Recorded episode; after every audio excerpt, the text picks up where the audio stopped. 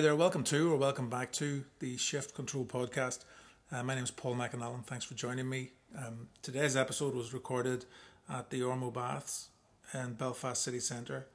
The Ormeau Baths are a brand new co-working tech space right in the heart of the city. It's a fantastic facility for those people who are in the startup space, who are entrepreneurs and who want a sort of cost-effective hub for networking, to do business, to download high-level intel from other people and to get the odd opportunity at funding.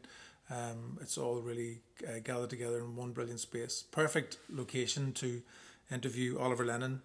Oliver hates the title of entrepreneur, but he has had already one very successful startup under his belt as CEO of SpeechStorm, and as he moves into his second startup, it's a really brilliant opportunity to get talking to him about the pitfalls, opportunities, threats, learnings about setting up your own business in the tech space with the view to working globally based here in the north. So I hope you enjoy it and I will chat to you later. Oliver, thanks for joining me. Today we're here in the Ormeau Baths. This is your new home for the next while. That's right, Paul. Pleasure to be with you. Thanks for the opportunity to have a chat. So we have talked about this for a while. I had to do a little bit of research to try and find out about your new venture, which I wanted, hopefully you'll talk about. But this is a new space for Belfast, and it's a kind of a thriving hub for startups. That's what's bringing Belfast. Yeah, I mean, I think that is the rationale behind the Ormeau Baths. I think it's a space that Belfast has required. While there are spaces for some of the incubation programs, there's nothing for early stage startups who just maybe want a desk and want to work with like-minded people and not get caught up in the commercial 5-year lease approach that most organisations renting property tend to look for. So I think there's a twofold element to it. It's a great place for early stage startups from a commercial perspective, but it's also bringing together quite a lot of people in a similar boat. So hopefully I will learn, although I've been through this before, but every day is a learning day, so hopefully I'll learn from some of the other companies in here in terms of what they're trying to achieve, and hopefully vice versa, that any bits that I've been through before maybe will resonate with some of the other guys in here as well. So it's a great opportunity, yeah. So you come with a fair degree of experience, and SpeechStorm was your last project? Yeah, project probably would be in the right term. Did I say that? Project wrong? Successful project? Sorry. Well, success is relative, but yes, it was. So SpeechStorm was the last venture I had the privilege of starting up and running for 6 years. So we set myself and a couple of other co-founders set the company up in 2009. Probably at the time when you shouldn't start up a new company, given we're now in the 10-year anniversary. I heard on the radio this morning of the financial crisis and the Northern Bank, etc. But in 2009, I had been working spent quite a number of years with Kainos, running various elements of the business within Kainos. But I'd always had a hankering to do my own thing, and opportunity arose to set up SpeechStorm. At that time, we were still part of Kainos, that's where the concept came out of. We decided to try and build on what we had done for about 6 months at that stage within Kainos.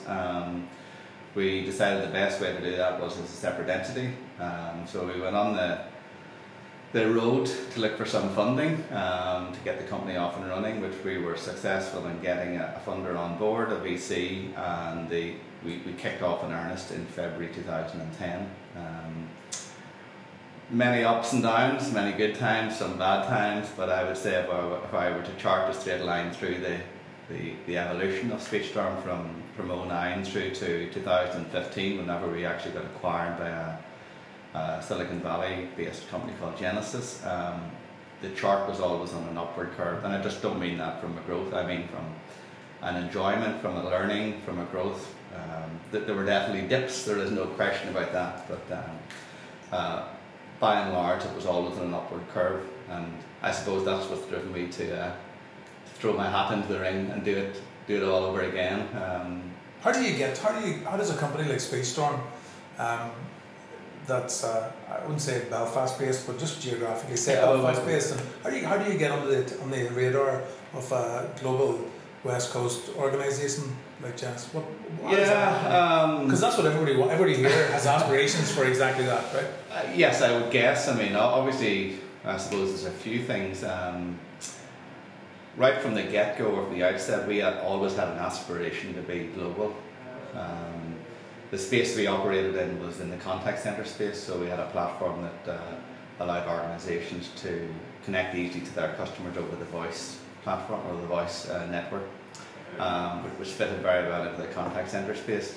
But the mission statement, if you want, that we come up with at the outset was our software, every contact centre globally. And that was a genuine belief, that's what we wanted to achieve. Now this is a bit like aim for the clouds and you'd reach the highest peak approach. So we had an aspiration, so I think that's one of the key things. First of all, have a desire and aspiration to be global.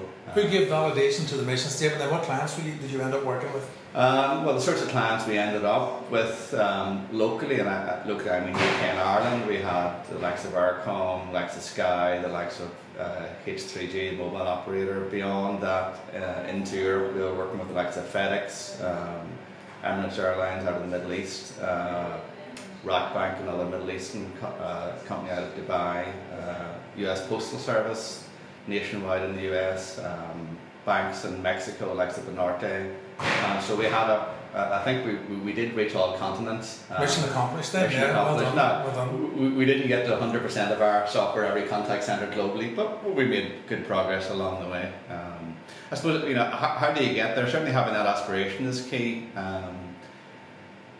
I think knowing your market and knowing the dynamics of your market and how people buy in your market is critical for us. Let me cut in there, right? So just focus on that, because the idea of the podcasts, I suppose, are really around the area of business development and aligning. We talked about this before we went on air about taking a really, really strong. We've got the vision, the mission, you've got a really strong message, and it's how you articulate that and communicate that with those customers. What was that particular part of the process like, you know, the actual selling of it? The selling of it, I mean, it's a moving feast, but I think even prior to the selling, it's how, you know, it's probably that first question you were getting at, how do you get to that market? Because unless you can get there, and unless you can get in front of those customers, unless you know how to get in front of those customers, then you can't sell no matter how good your story is, because clearly they won't hear that story. So I think the first step is to understand the dynamic of that market, how the buyers operate, so who do they buy from. So whenever we looked at our market, we go, well, clearly our technology is banded in the contact centre space. So how do organisations and our target customer, how will they buy in that space? So they do a couple of things. They'll actually go and talk to some of the large analysts, the likes of Gartner and Forrester, and they go, well, what's the latest technology? They will typically then get pointed to some of the big tech vendors, the likes of Cisco or Avaya or Genesys. The customer will then typically go and talk to one of those tech vendors and say, well, tell me about your technology and how that can help in my contact centre space. The customer will then typically go to some sort of systems integrator and say, well, we've chosen this technology, let's say a Genesys technology, we want you to implement that technology. So it was clear, it was obvious to me that if we wanted to get into that sales cycle, we needed to have a partnership with one of the tech guys. Yeah. And when you look at the market, three tech companies dominated the market, Genesys, Cisco and Avaya. So they had circa 70% of the global market. Now they were selling large platforms and many things. So our objective became very quickly, how do we actually buddy up with one of these? Which one should we do? And how do we get involved in part of their sales cycle? So that's what drove pretty much right to our exit, not deliberately as an exit, but how we evolved our market, how we got in front of the likes of Bupa or Nationwide or Banorte in Mexico. Trojan horse partnerships. Now, again, partnerships evolve in many ways, and you can spend lots of time actually having wonderful partnership agreements that take you 2 years to document and write, and they actually deliver precious little out of. And again, the key thing for us in the partnership then was looking at, and it's all selling, okay, you're not selling to an end customer, in this case we were selling to the partner, why should they take our piece of technology, how did it complement what they had, and how could they it make the whole greater. So how could we add value to their overall proposition? Yeah. So we were able to identify effectively a gap in their portfolio, and we were able to say, well, if you add our technology on top of what you already have, we come up with a metric that for every dollar of our technology you sell, you'll sell $10 of your own.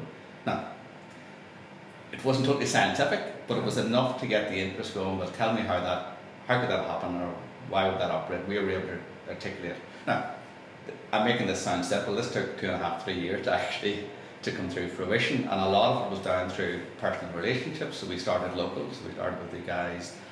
The partner we chose, by the way, was Genesys, and the reason we chose them was because we had some personal relations with them. So that was the logical place to start, and we moved it through the evolution of a partnership, not focusing on the partner agreements, but more focusing on the key thing to me was how can I get their sales guys compensated to sell our software?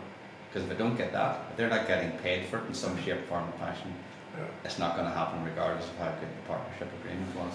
So, but it took us the best part of 2 to 3 years to get to that situation. We went through lots of iterations. In parallel, we of course, again, it's not a case of rocking up to a partner in Silicon Valley and saying, here, we're from SpeechStorm, we're at that stage, we're whatever, 10 people or something, and we've got the greatest piece of technology, because you're not going to get listened to. Yeah. So there's a parallel strategy that works. So we were doing a lot of direct selling locally. We were doing direct selling into the same accounts that they were based. Okay. We were pairing up with our sales guys and saying, well, this will make your sale a lot easier. And they started to see the evidence because we had a value proposition to the end customer. The end customer was able to see the value and appreciate the value, but it made it easier for them to buy it through the larger tech company. So it removed some of the issues around scale and size that we were at that time. So you're basically, you've identified Genesys as your go-to partner. You're trying to sell at board level, or trying to create relationships over in the West Coast, but at the same time, it's a multi-layered. You have to create relationships at every level. And when you set out, though, you didn't sort of set out, and your funders were saying, that, "Right, lads, it's going to be 3 years. Are you with me?" Or do you think it was going to take? I probably said it was going to be about 3 months. Well, not quite 3 months, but you would have had a shorter horizon for sure. Now, in fairness, while the execution of the plan over the period of changed, the actual end goal and how we went about it stayed pretty similar. I mean, we always said we were going to go to market via partners. Here's the partners we're going to target. Here's the first one we're going to target. This is how we're going to target them. So that general plan stayed the same. Yeah. The detail of that over weeks and months and quarters did change. And we eventually, ultimately we were acquired by Genesys. But prior to acquisition, we had started to work with a number of the other partners as well, because again, that was, looking at the partner landscape, Genesys at that stage had circa 20% of the market, so we were looking at how do we expand. Yeah. There's only so much you can do within one partner, and there was an awful lot more we could do with Genesys, but we were really looking at, well, how can we do more with Cisco and Avaya and some of the other up-and-coming tech partners as well. So getting third party or channel sellers interested and really invested in that's not easy. It's not easy, and as I said, it certainly has to be a multi-layered approach. It's not a case of selling at a board level. It doesn't make it out of the boardroom. It doesn't make it out of the boardroom. In the early days, we didn't know any execs within Genesys at all. We were more focused on individual specific deals on the ground with specific customers. Yeah. And it's almost was this a deliberate approach? It probably was, but it was sort of implicit for us. It was just a natural thing to do. If we can get the guys on the ground who are selling their tech in the partner world to become evangelists, albeit in a small space, and you sort of grow that out over time, then it will filter up. And then yes, you need to start to make contacts at a higher level to make sure if there's blocks such as we can no longer sell this product because it's not a certified product. So the next thing is, well, how can we get onto the certified product? How can we get onto the price list? And that's when you need to start to inject at the different levels. But I think not doing that, you could spend a lot of time.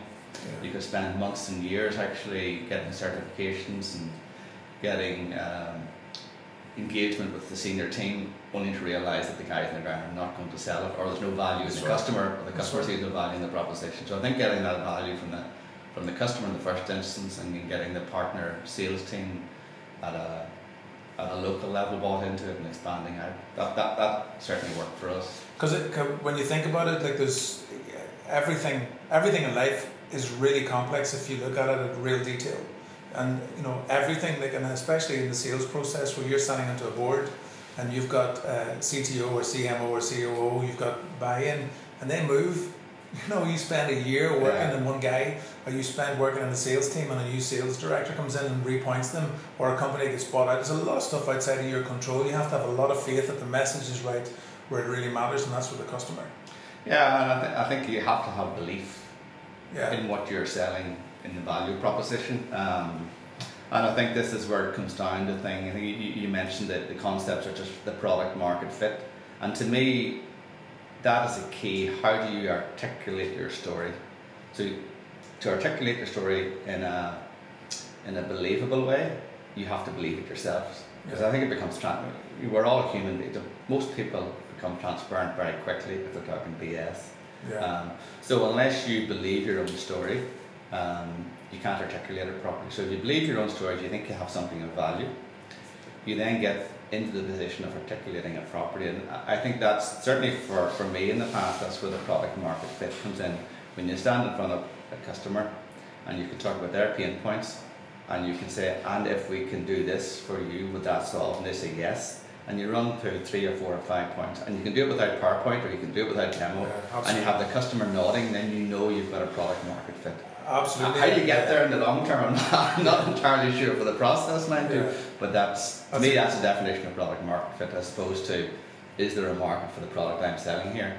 We were chatting offline before. I think you need to have a fair degree of confidence that there is a market for the product before you can start to create it. That's a ticket entry. Yeah, I think that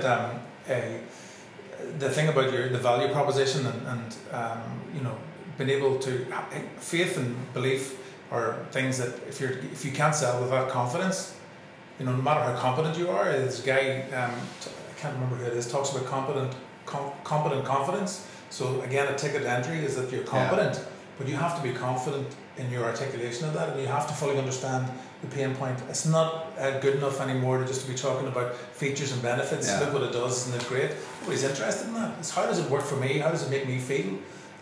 I agree totally. I mean, features and benefits are, again, they're table stakes, and you're comparing against your competitors. And do you have feature X or benefit Y?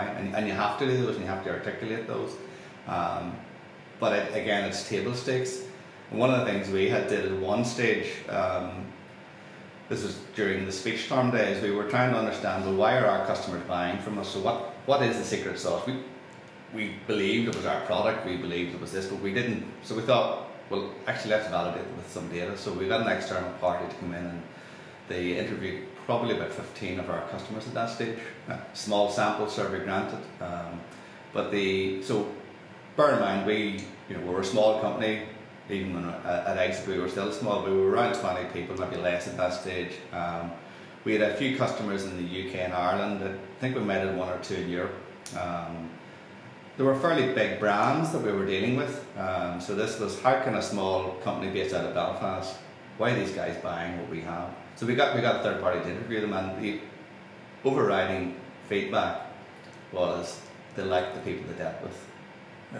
They trusted the people they dealt with. Yes, the product ticked the boxes, it did, it had the functionality, it helped drive a business case for them, but that was taken as, well, if you're selling me something, I assume that it's going to do what it needs to do to solve my problem. But the differentiator comes down to the people that they were dealing with, not just at a sales level or a senior level, but anyone they dealt with in the organisation. And that was one of the key, if not the overriding key issue, why these organisations were buying from us at that point. So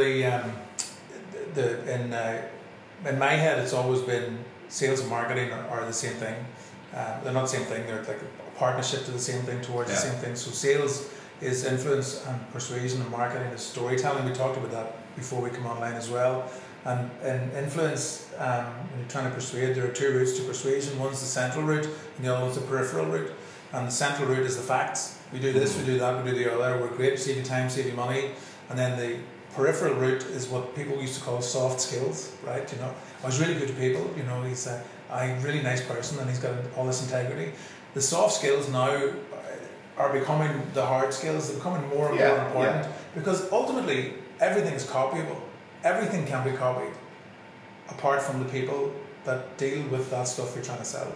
And it's about being able to establish trust really quickly and establish those relationships that I think are really, really important that people are becoming more aware of. You're right, I mean, and soft skills is a misnomer because they are hard skills, and I think there is an innate element to, you know, I think you are either good with people and in some cases you're just not. Now you can certainly work to overcome, and I do it all the time, to your inhibitions or your fears, and don't get me wrong, every time you walk in to meet a customer or a prospect or someone you're selling to, which is probably 99% of the time, you get a degree of nervousness and you work on techniques to actually overcome those.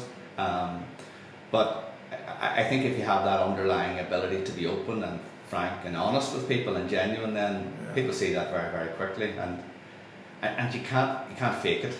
No, no better word, you know, you can't. No, you can't. I think like everybody suffers from imposter syndrome, and one of the big fears has been found out, and the other fear is that you never truly realise how great you are. I've done that all the time, and I think 99% of people suffer from the imposter syndrome. You know, am I really? You've got a title, whatever that title, and I've had some long titles and big titles and all the rest. You go, but at the end of the day, it's you know what you're doing is basic stuff in many regards, and it's just about being clear, being honest. It depends what role you're in. If you're in a leadership role, it's about being clear and open with the people you're trying to lead. I was reading the piece in that the book about the All Blacks Legacy. I don't know if you read it, but it's again a fascinating book around how the All Blacks have gone around. And Graham Henry's view on leadership was leaders are teachers. You know, that was as simple as he would put it. So as a leader you have to be able to teach, and you have to be able to, the other key thing that I took from reading from that book was the empowerment piece, which is, and I think that's I know we're straying off topic, but that's a thing that's often lacking in a lot of companies in leadership is that empowerment piece. And I've seen it, and I fight against myself, so it's trusting others to do what you know you can do yourself. And ultimately for startup companies and for founders, that's one of the biggest hurdles you have to overcome, because whenever you start something up, it's precious to you. You know it intimately. You live it, you breathe it. And as you grow over months and years, you have to empower others. And the reality is they're never going to get it as good as you or your co-founders. That's the reality. But you have to trust that they're going to do a good job, and they're going to do it to the best of their abilities. But it's psychologically, it's a very difficult thing for founders. You're going to be a long time waiting for somebody to come along who's as good as you. They're never going to rep it. And I think that's, you know, it's one of the hurdles that all startups and any early stage companies is that empowerment and that sort of handing off and thrusting others. And then we struggle with it, and I'm sure this time around, you know, I can even see it in the early stages. We've just recruited a couple of guys, and we're trying to give them the freedom to do stuff. And you're thinking, actually, that's not the way you should be doing it. Yeah. But you have to check yourself and go, you know what, trust. But so yeah, and it's really, it kind of brings the conversation sort of back to the very start when we talk about what's available here. Because whenever you were setting up SpeechStorm, you probably had a lot of support and infrastructure in and around from the Kainos time, but people are coming here right now and they're going, I've got this great idea and I've now got a bit of money, but what they also have is the intellect and the people around, the infrastructure to create stability, because with success comes the greater challenges of scaling up, buying, procurement, facilities. All of a sudden this dream up in a startup now becomes a nightmare. Yeah, and you know, I think yes, the likes of the Ormeau Baths is starting to facilitate some of that, what I would call infrastructural pieces, you know, not having to worry about how to rent an office or how to set up a tech, because as a startup you don't want to be focused or worried about that. And the reality is in the startup world, a lot of those what you would call minutiae take up a significant chunk of your time. So if you can come into an environment like this and you can focus not 100% of your time but a significant proportion of your time in terms of what are the critical things. I mean, one of the books I remember reading, oh god, probably a number of years ago, it's called The Four Disciplines of Execution. I don't know if you've come across it. This concept of wildly important goals.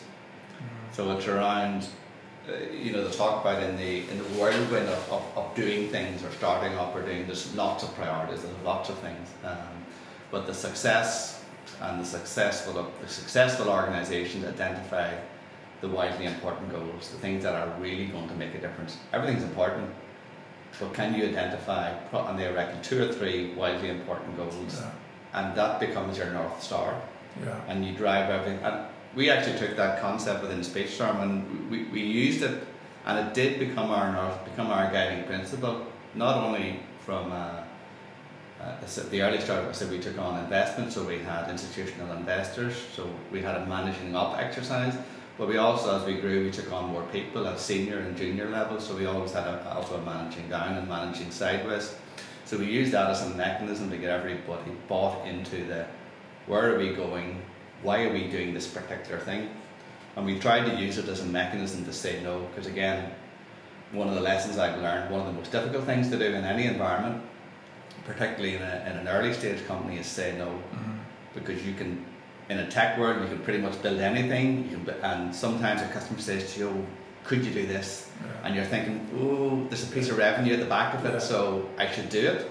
Yeah. Or Gartner says the market's going in this direction in the next 2 years, so we really should be doing more of that mobile stuff or more of that cloud stuff. And I think you get caught into that, so the ability to say actually, no, we have a core focus, we're going in this direction, that's what we need to continue. And I think things like, certainly for us, using the widely important goals was a good mechanism to align everyone, but also to keep a focus on what was important for us. Completely. Like, it's funny you say that. When I was working with a business ages ago that specialised in data storage, and it had just, customers were saying, coming back and saying, oh, it's great, but could you do this? And maybe what if it would do that? And what if it would do something else? And you can see how the Swiss Army knife evolved, Yeah, yeah. The Swiss Army aren't really all that great, and I'm sure that they don't, when push comes to shove, they don't pull out the knife, Yeah. And you can't be jack of all trades and master of all trades. You have to be really focused, and that probably takes a lot of faith,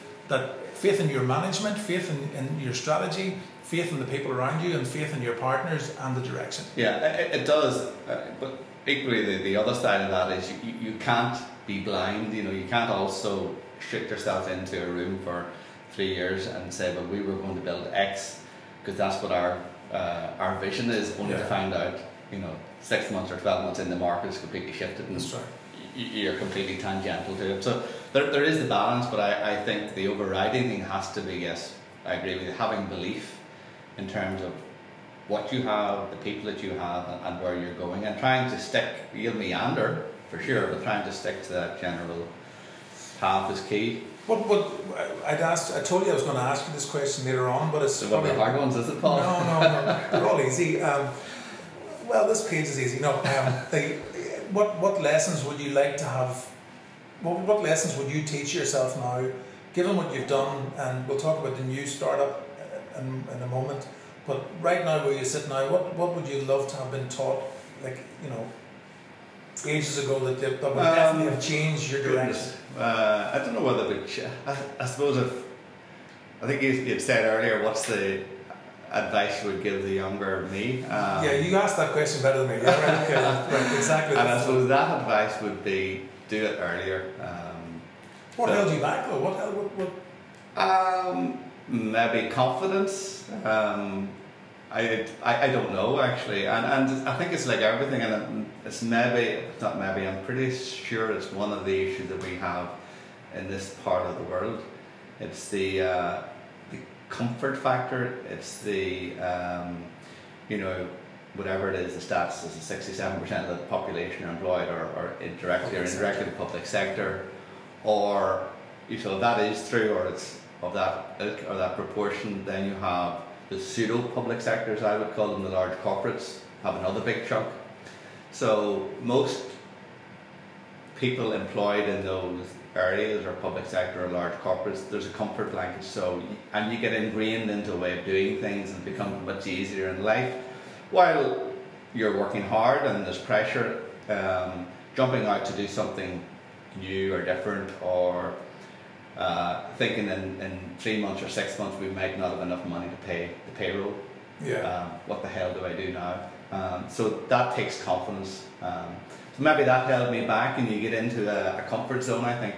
But certainly the one advice I would give to a younger me, and I wish I was younger, as we all do, but the waistline is telling me I'm not, it's definitely do it earlier. And I suppose that's maybe part of the reason why I'm jumping on the train again, is actually I just feel if I don't do it now, you know, in 5 or 10 years time I mightn't do it again. So I just think keep doing it while you enjoy it. I enjoy it. It comes with risks. Learn some things through the way, and I'm sure I'll make plenty more mistakes. But certainly doing things, doing it earlier, or jumping earlier into the startup world would have been one of the pieces of advice. Was it a different landscape now for jumping in? Because I think it is. 2009, like this wasn't here. No, this, no, the technology that we use, podcasts, you know, even the way we source information. We can maybe a question I would ask is, who would you see as somebody you look up to in the wider business circle? But you would have been talking about Richard Branson 9 years ago. Now there's hundreds of thousands of other people. It probably is, although I suppose I've never, I don't, you know, this has not been condemned. I've never really looked up to others per se in that sort of sense. I.e., the Richard Branson. I've learned a lot from people as I've gone through.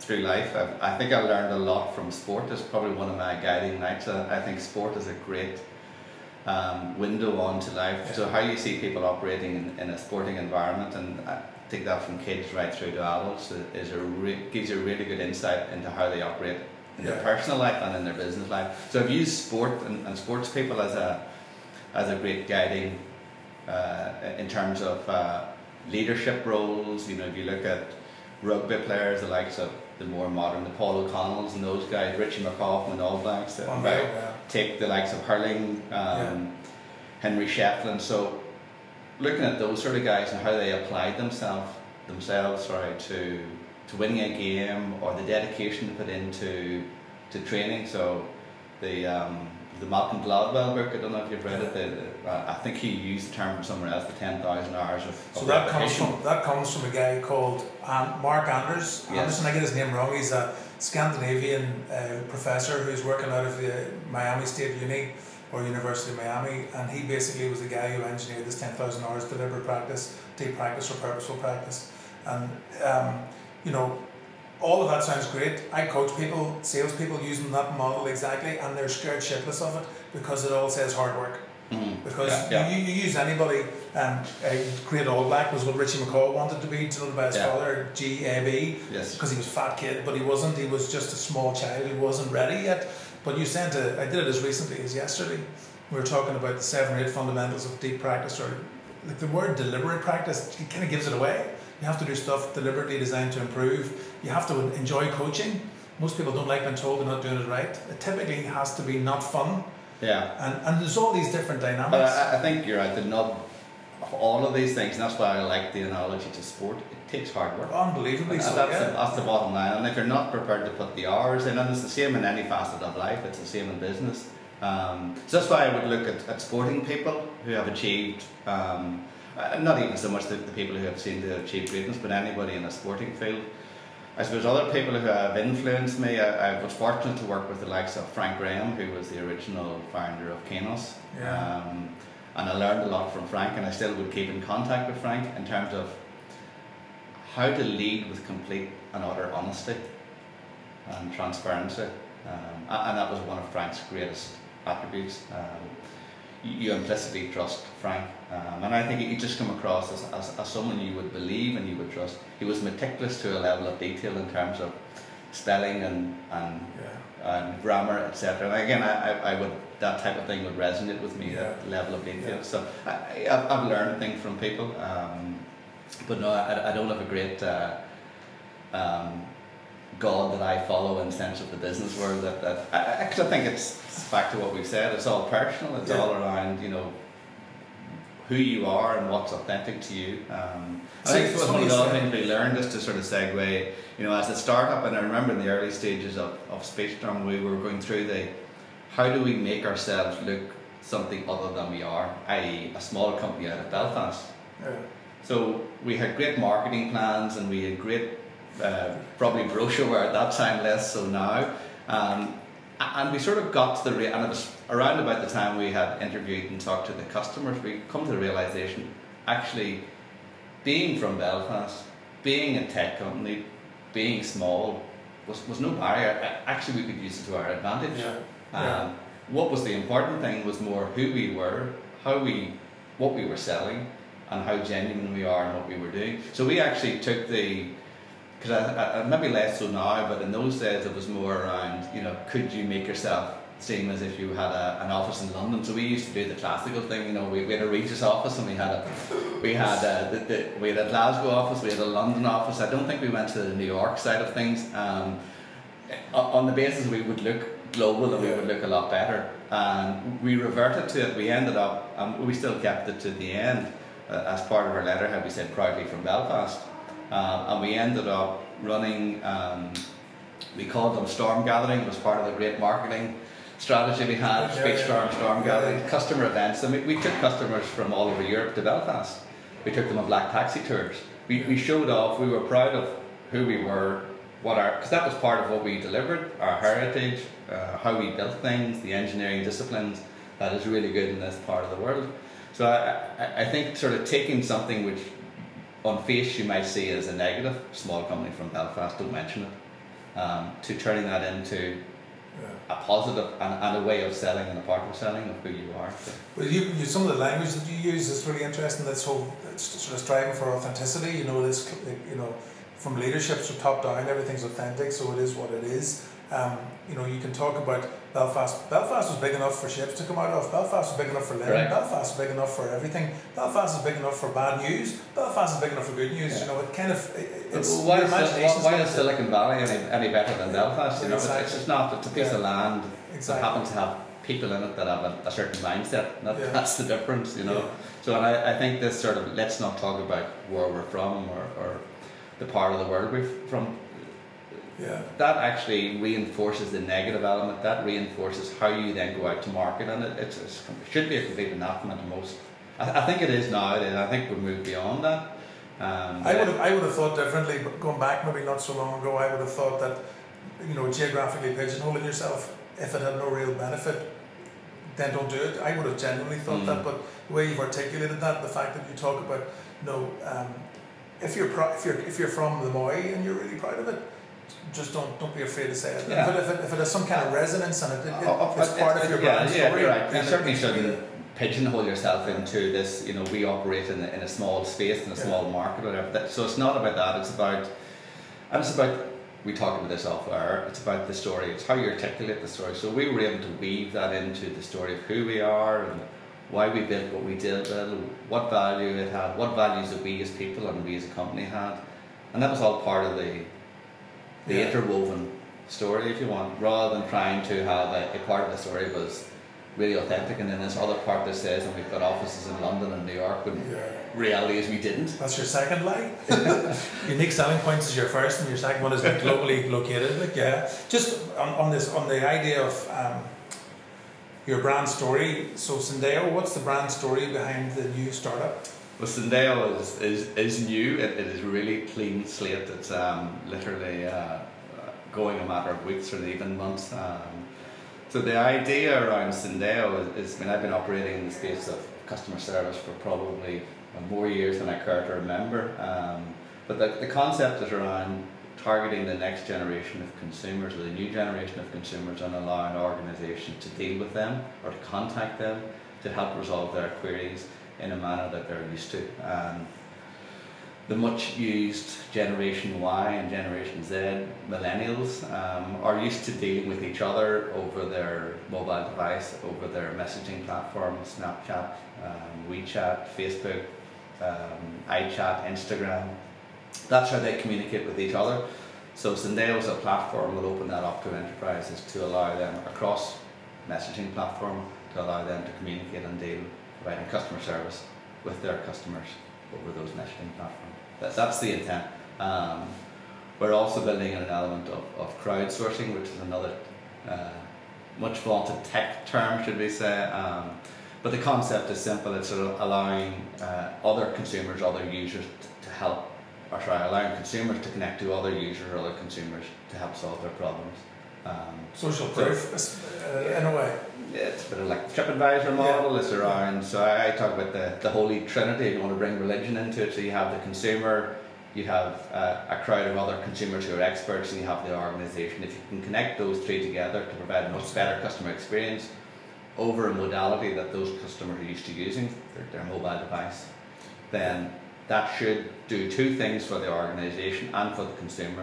It should drive down the cost of servicing, which is always a key thing, but it should also increase the customer experience that the customer or consumer is getting. So that's the concept. We're in the early stages yet. So but on the last bit about the kind of third-party validation from this crowdsourcing, so some research that I can't attribute to anybody, but it does come out of that David Hoffield's book, The Science of Selling, where he did an amazing amount of research for that book, like thousands upon thousands of studies and research groups were put together. One of the things that he says is that on your website or in your presentations, if you talk about how good you are, and you are good, that's one thing. 67 or 70, whatever percent plus of people look towards what the market says about you. Mm-hmm. Those testimonials that we all do. I mean, we all go on to TripAdvisor or reviews, but that has been forever. Reviews, whatever. So I think you're right. Validation from other consumers, and it's heavy. But I think also using other consumers to help solve you'll trust other, not more so, but there certainly is an element of trust as another user that if they can solve your problem, you will actually go to them. And that's not to say that you completely disconnect from the organisation. I think the other thing that's happening, and it's more of in the tech space, if we look at the proliferation of devices in the home or in the business and how connected all of those devices are. So it's your phone talks to your camera on your front door, talks to your fridge, talks to your TV, talks to your they're much fond of Internet of Things.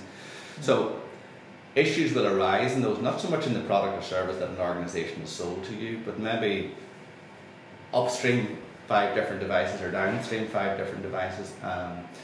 And the people best placed to help diagnose these problems are the people in the real world using them. That's right. Not necessarily the provider of the product or service. So I can't get my Netflix working because my Wi-Fi router that's back and it's not connected to my Virgin Media Hub that has some other. So where is the problem? Yeah. Is it one of those devices? If you go talk to Virgin, they go, well, your hub's working fine. That's right. But I still, that's right, as a customer journey, all I want to do is watch the movie. Absolutely. And I can't get to watch it. So if you can get other people who have had similar issues to help solve that problem, there's a potential from a customer service, customer experience, quite useful. And do you see the way, without giving too many tips and tricks away, but knowing what was required to take SpeechStorm to market, different markets, different customers, different needs, but technology has changed, do you see that taking Sendeo to market is going to be done differently, or are you going to use the same best practices before?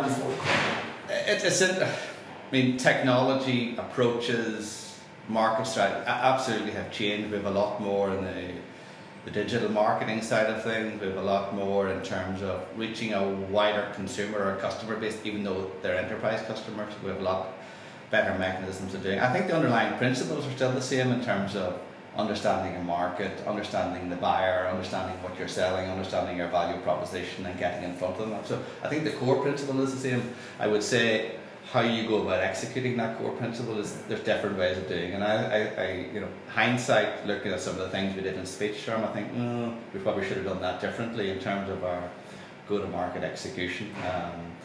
And I think it's again another piece of advice, but I don't want to be as sound as magnanimous as that, but certainly understanding your business model and how that operates and the cost underlying that, because if you're trying to sell enterprise software with an enterprise sales team through a partner model, your margins start to get sliced rapidly. And it was one of the things that I wouldn't say it held us back, but there was certainly a degree of every time you go out to hire an enterprise sales guy in the tech space, it's hundreds of thousands, and it takes them 12 months to add value in the sense of closing deals because of sales cycles, etc. So that's a high cost. So I think getting that cost of sale down in some shape, form or fashion is certainly one of the things I'll be focusing this time around. Yeah, Interesting. Yeah, my experience of third party, you know, Toronto's very, very. People in Toronto are very quick to talk about engineering and specifically PowerScreen. Yes. The PowerScreen model was pretty much one that helped them grow exponentially and globally. Is take a man from Cloud Island and has a bit of job and throw him in really hungry into Mississippi and see how he gets on. He typically gets on very well. Obviously, the intellect that's required to sell some excavating equipment and some still very high level tech, but you need those soft skills. But ideally, you'd want to be taking somebody that has got the same DNA as you intellectually, buy into the brand and then dump them out. I think that's the, I mean, that is, I think that will always be the case, and that's a critical part. It's back to the, you know, the, one of the things I said previously around that level of empowerment. The reality is when you bring and you scale and grow your company, you bring other people in, they won't get it, they won't understand it, and you have to actually trust, and you have to have enough confidence in yourself that you're able to say, well, they make mistakes, but, and this is the Graham Henry thing where leaders become teachers, where you can then try and direct them, and it's not easy, and I've made many mistakes doing that as well, but I think that's where the power of success will lead to growth. The better you can do that, and the quicker you can do that, then you're the more you're going to grow. So I think it's just, how do you take the DNA that's inside you and not replicate it because you can't, but empower that to others. Absolutely, yeah. Oliver, we're coming very close to 45 minutes on the chat. It's been very, very interesting, genuinely, and I have a load more questions that I'm probably not going to ask you properly. Just like that, just like that last one. We keep on the hard ones and no, so the back of the book, Paul. No, this one, yeah, that one. That what advice would you give your younger self? I completely shot that one. So if you were, so Northern Ireland the north of Ireland is a very much a you know, there's a lot of focus on tech. You know, what advice would you give to somebody that's coming out of Armagh, going to Queens, and landing into a place like this? What two pieces of advice would you give them? You know, you can't go any earlier than come straight out of university into startup, so you can't say go earlier. Yeah. So what would you say to them in terms of advice if you're going to start up? Oh, it's a good question. I suppose certainly one of the things, and it's do it with speed. I don't mean do stupid things with speed, but try and be as procrastination is a great killer of any startup. So.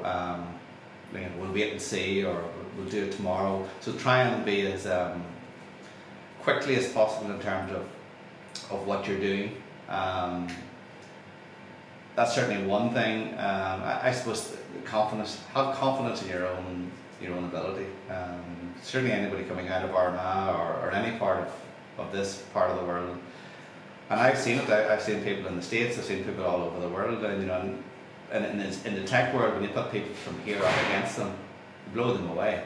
So the knowledge they have, the skill set, so even someone totally fresh out of university, that, you know, have confidence. The one thing I think we suffer in this part of the world, if you go to the US, I mean, that they're hyper confident about what they can do and usually under deliver. I think we are the reverse here, you know, we are hyper conservative about what we can do and over deliver. There's a balance in there somewhere. And I think so, have confidence in yourself and execute with as much speed as you possibly can. Okay.